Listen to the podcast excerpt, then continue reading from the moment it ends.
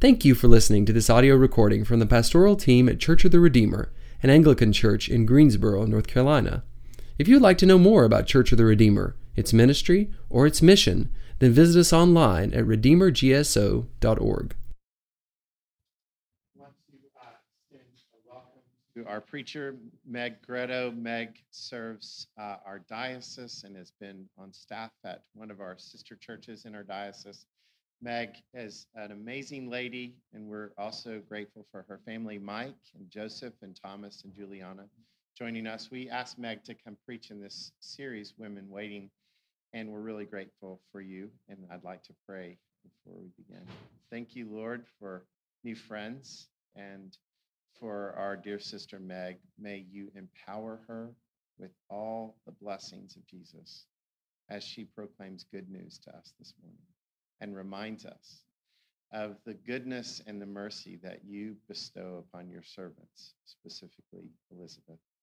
And we ask your blessing upon her and us as we receive your word in Jesus' name. Amen. Let's give Meg a Church of the Redeemer welcome.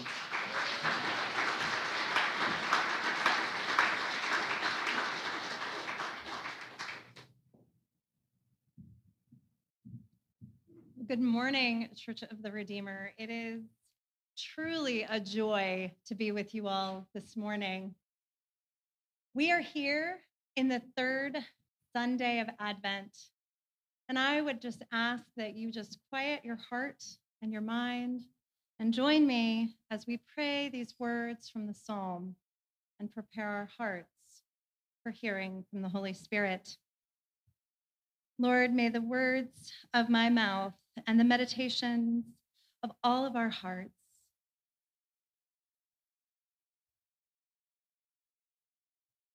be pleasing to you, O Lord, our rock and our redeemer. Amen. Believe, friends. It is a word that we hear a lot these days, do we not? Right? Um, have you recently watched the Polar Express? Anybody? Anybody recently watched the Polar Express? Okay, yeah, we got some hands going up. So there's that scene at the very end where the child comes up to the conductor and that elusive ticket remember, remember the ticket that keeps going away and disappearing he has the ticket and the conductor takes out his little puncher and and what does he write on the ticket friends he writes believe right I bet you probably have an ornament or a throw pillow or a something. Um, if you've been watching Ted Lasso, you might know a little bit about his favorite slogan, which is believe. This coach from the United States goes over to the UK to be a soccer coach. He knows nothing about soccer, but he knows how to inspire his players. And he, first day on the job, walks in with his Richmond Greyhounds jersey and tacks up a sign in the locker room right above the entrance and the exit, and it says, Believe. Oh, friends, we use this word a lot, don't we? But I'm wondering if we really sit and absorb what that word really means. Um, is it purely just a cognitive thing? You know, I believe in something, so I just sort of hold it in my head. Or maybe it's something more than that. So, this word believe from our gospel reading today, which was a long one, by the way. So, we'll break it down into snippets together, shall we?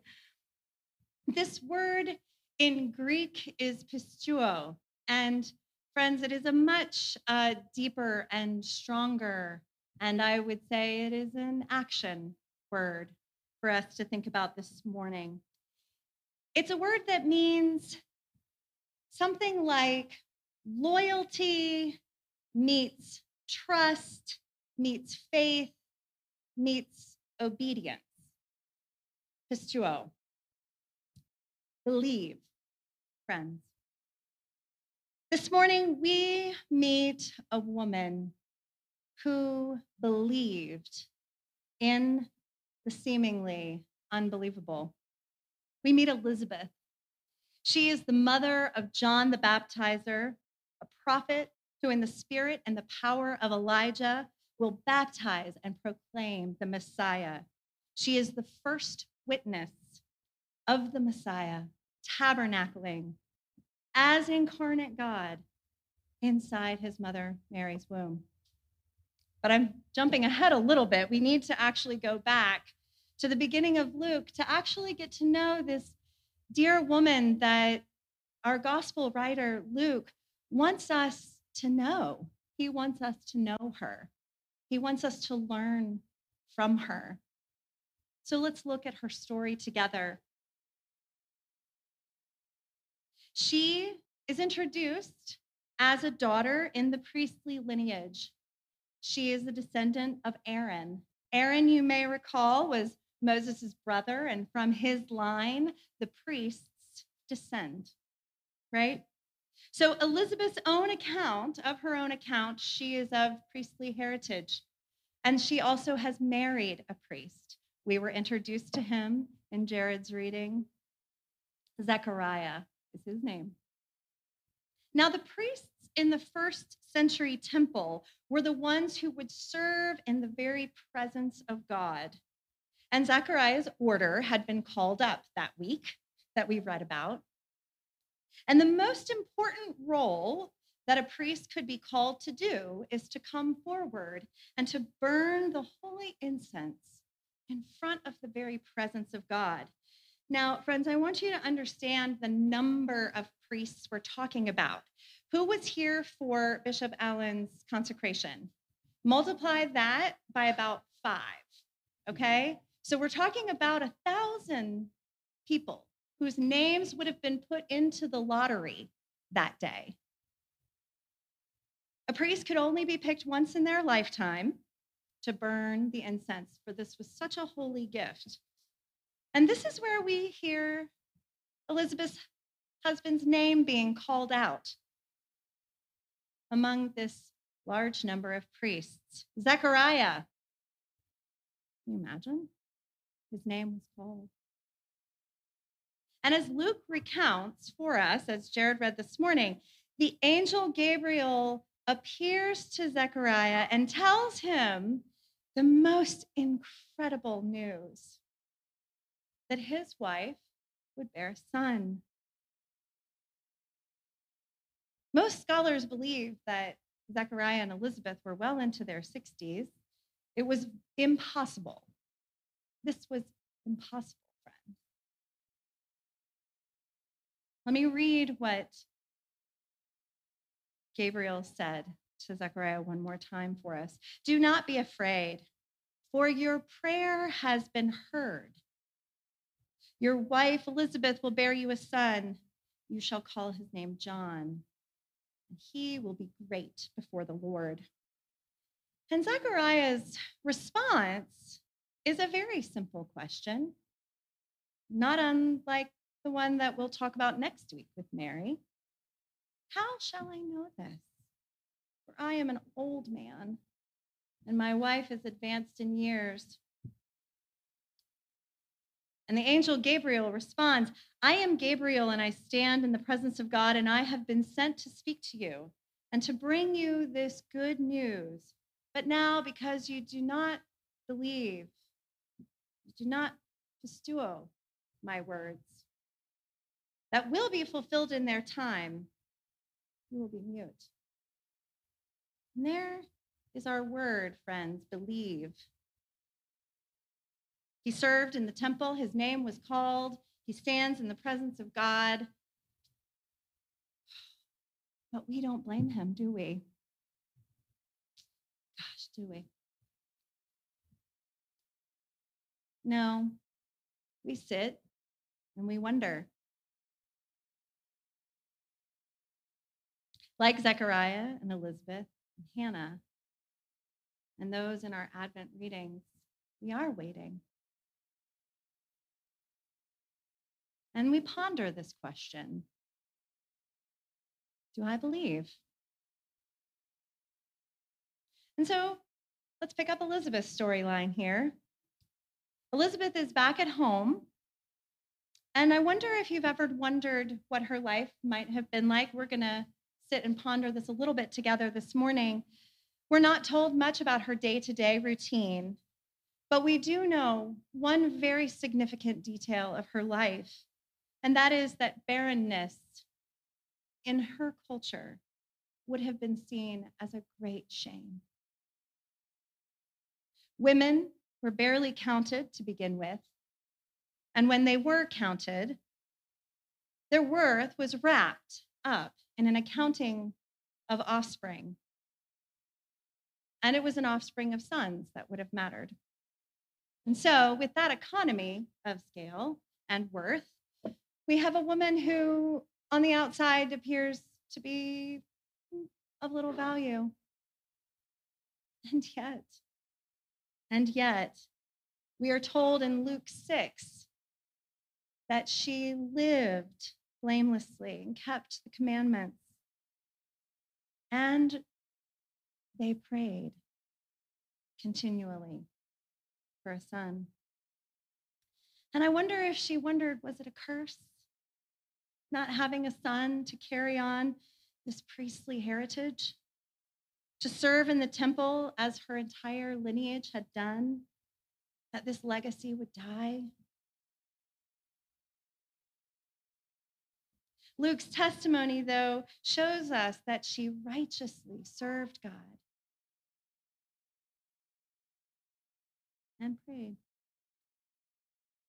And we know this pain, don't we, friends? It may not be the exact pain that Elizabeth held, but it may be. Maybe it's that space that you hold when you're praying for that loved one, or the mercy you want to show, but have a hard time figuring out how to do it. And we know that longing deep inside of ourselves. Believing maybe when there's really unbelievable circumstances, and it can be weary. And yet, like Elizabeth and the other prophets we've been reading about in Advent, we have a choice in these moments whether our believe or our believing so to nudge us ever so deeper into faith. Elizabeth chose to lean on her traditions. We know that because it said she kept the regulations of the law. She served. She meditated on the words. And, friends, she was at her home. The angel had already proclaimed her redemption and ours. She didn't know it yet, that it would happen. And can you imagine when her husband walked in mute? I mean, here she is. She can't have children. She's praying. And now her husband can't talk. This fragile hope that she faithfully held so delicately. I wonder how Zechariah told her. Can you imagine this? Could you imagine if it was like charades or like tons of papyrus papers or tablets? I, I don't know, but we know he couldn't speak, and we know that he gesticulated a lot when he came off the from behind the from the curtain in um, in the temple. But we do know one huge detail, and that is that when she understood what her husband was telling her, friends, she believed. Pisteuo. He must have written it down in great detail. And his sharing of that story, his sharing of God's faithfulness, led to her continued believe. She believed because our God is faithful. So, this barren desert womb of a woman believed the words of the angel when he said, Do not be afraid, Zechariah, for your prayer has been heard, and you shall have joy and gladness, and your son will be great before the Lord. Elizabeth would have a son, and he would prepare the way for the Lord. God's long awaited Messiah would come in this fragile fragment of belief, friends. This faintest little glimmer would wrap on flesh and be God with us. When, when Elizabeth realized that she was, in fact, pregnant, we're told this one interesting detail. She did not go running up and down the streets of town, which I might have done. But she went into seclusion for five months. Friends, she took this heart full of love and believe that was growing. And she went and she prepared. And not unlike the very life resting beneath her heart that was growing inside of her, she hid herself in seclusion with the words of the prophets and those that have gone before. And she waited, friends. As Drew reminded us this morning, that we set aside this very Advent season with our beautiful candles and our prayer cards, even if day seven is missing. And we wait. And we hope with our waiting that this believe would grow deeper, would grow inside of us and pour out to those around us. As we prepare our hearts and our minds for this miraculous understanding that Emmanuel, God with us, is truly believable good news. Elizabeth believed and then hid herself in these promises of God that he had given to his people for so many years.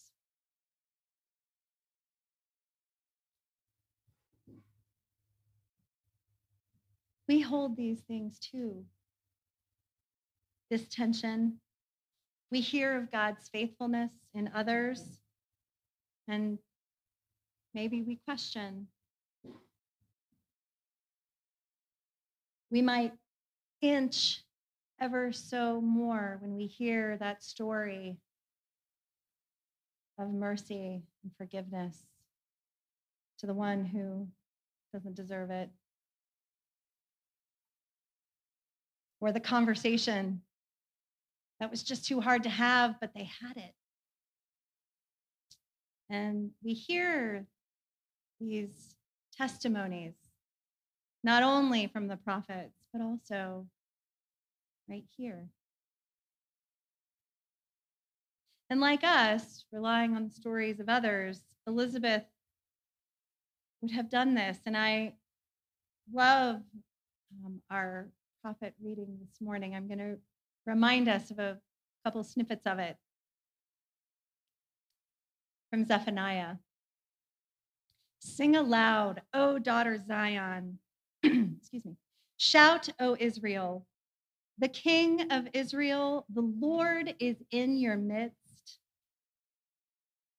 The Lord your God is in your midst, a mighty one who will save. He will rejoice over you with gladness, and he will quiet you with his love. He will exult over you, loud singing. And these words, long sung by awaiting peoples, they have question and they have longing. But then they burst forth in flesh of God with us. Believe. And Elizabeth, came out of seclusion and entered her sixth month. And while Elizabeth is very unaware that across town, across the countryside, her very witness of believing is being retold to her young cousin, Mary. Gabriel stands in front of Mary and says, Behold, your relative Elizabeth, in her old age, has also conceived a son. And this is the sixth month for her who was called barren. Friends, for nothing is impossible with God. Elizabeth believed the words of the prophet. She believed the testimonies of those around her. And now we see that faithfulness is accounted even to Mary. The stories of trust of others and their songs of believing in God's love, they become beacons of light for us. We too, we learn and grow when we share these moments, some intimate, some raw, some vulnerable. But we learn and grow from them. Elizabeth's belief was accounted to Mary. And you see, our own belief comes alongside those around us. It doesn't stay hidden or secluded, it is shared, and it is action. Elizabeth stands in her home and hears steps coming up her driveway. And we didn't read this part of the gospel this morning, but I'm going to remind us of it now. If you recall, this is what happened when Elizabeth was standing in her home. She hears footsteps coming up, and we're told that Mary came in haste, friends. She came in haste to her cousin. And when Elizabeth heard the greeting of Mary, the babe inside her womb leapt and Elizabeth was filled with the power of the Holy Spirit, and she exclaimed in a loud cry, Blessed are you among women, and blessed is the fruit of your womb. And why is this granted to me, that the mother of my Lord should come? For behold, when the sound of your greeting came to my ears, the baby in my womb leapt for joy. And blessed is she who believed to believe that there would be fulfillment of the words of the Lord spoken. And the Messiah, friends, is come. And Elizabeth stands in the very presence of God, and the Holy Spirit quickens within her the babe and the Holy Spirit in her body to proclaim the good news that is for all. She cannot help but scream it out. She cannot help but proclaim the good news Christ is come. And the songs of all the prophets hail, the King of Israel, the Lord your God is in your midst. And she believed that the triune God would bring life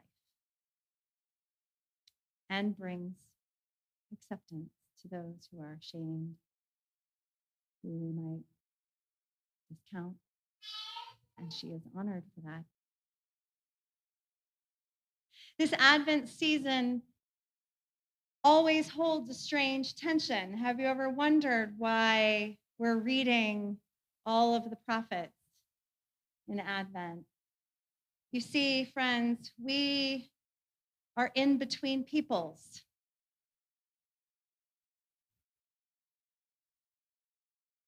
It is Christ has come. He died on the cross for all, for you and for me. And he was resurrected, and he is seated on the right hand of God the Father. And his kingdom will have no end. And Elizabeth's testimony bears witness to that. And I want you to look at the person sitting next to you right now.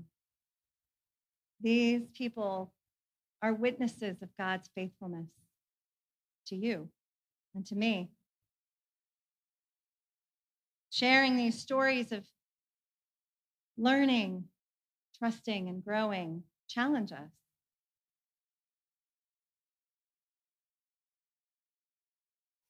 And unlike our dear woman, Elizabeth, this morning, who got to physically see this miracle, we have to rely on these stories and testimonies. And we have to ask for the Holy Spirit to grow this faith in us. And we rest in the words of Jesus himself, who said, Blessed are those who have not seen and yet believe. And so I want you to sit and ask this question Will I believe? Even if it seems challenging, even if it th- seems that it's not what I thought it would be or what I had longed hoped for. Can I believe the words of the prophets? Can I trust these gospels that we read each week? That the love that took on all sin died on the cross. And it is a voice that calls to us believe. And we'll come here to the table in just a few minutes. And we'll come with our questions, our thoughts, our variation on the scale of believe. But my prayer is that you would rely on the eyewitness of those who have gone before and the very Holy Spirit that comes alongside to walk with us on this journey. And I'd also like to invite you to utilize the prayer team that meets here during the Eucharist. There will be prayer teams available. And I'm wondering if you could pray with someone that would meet you where you are, to come alongside in community as Elizabeth and Mary did for one another and as Zechariah did with Elizabeth. You see, friends, we'll come here to the Lamb's banquet and we will join our voices with heaven and earth and all of creation to proclaim that worthy is the Lamb who was slain, that he brings life from death. And may we, like Elizabeth, believe.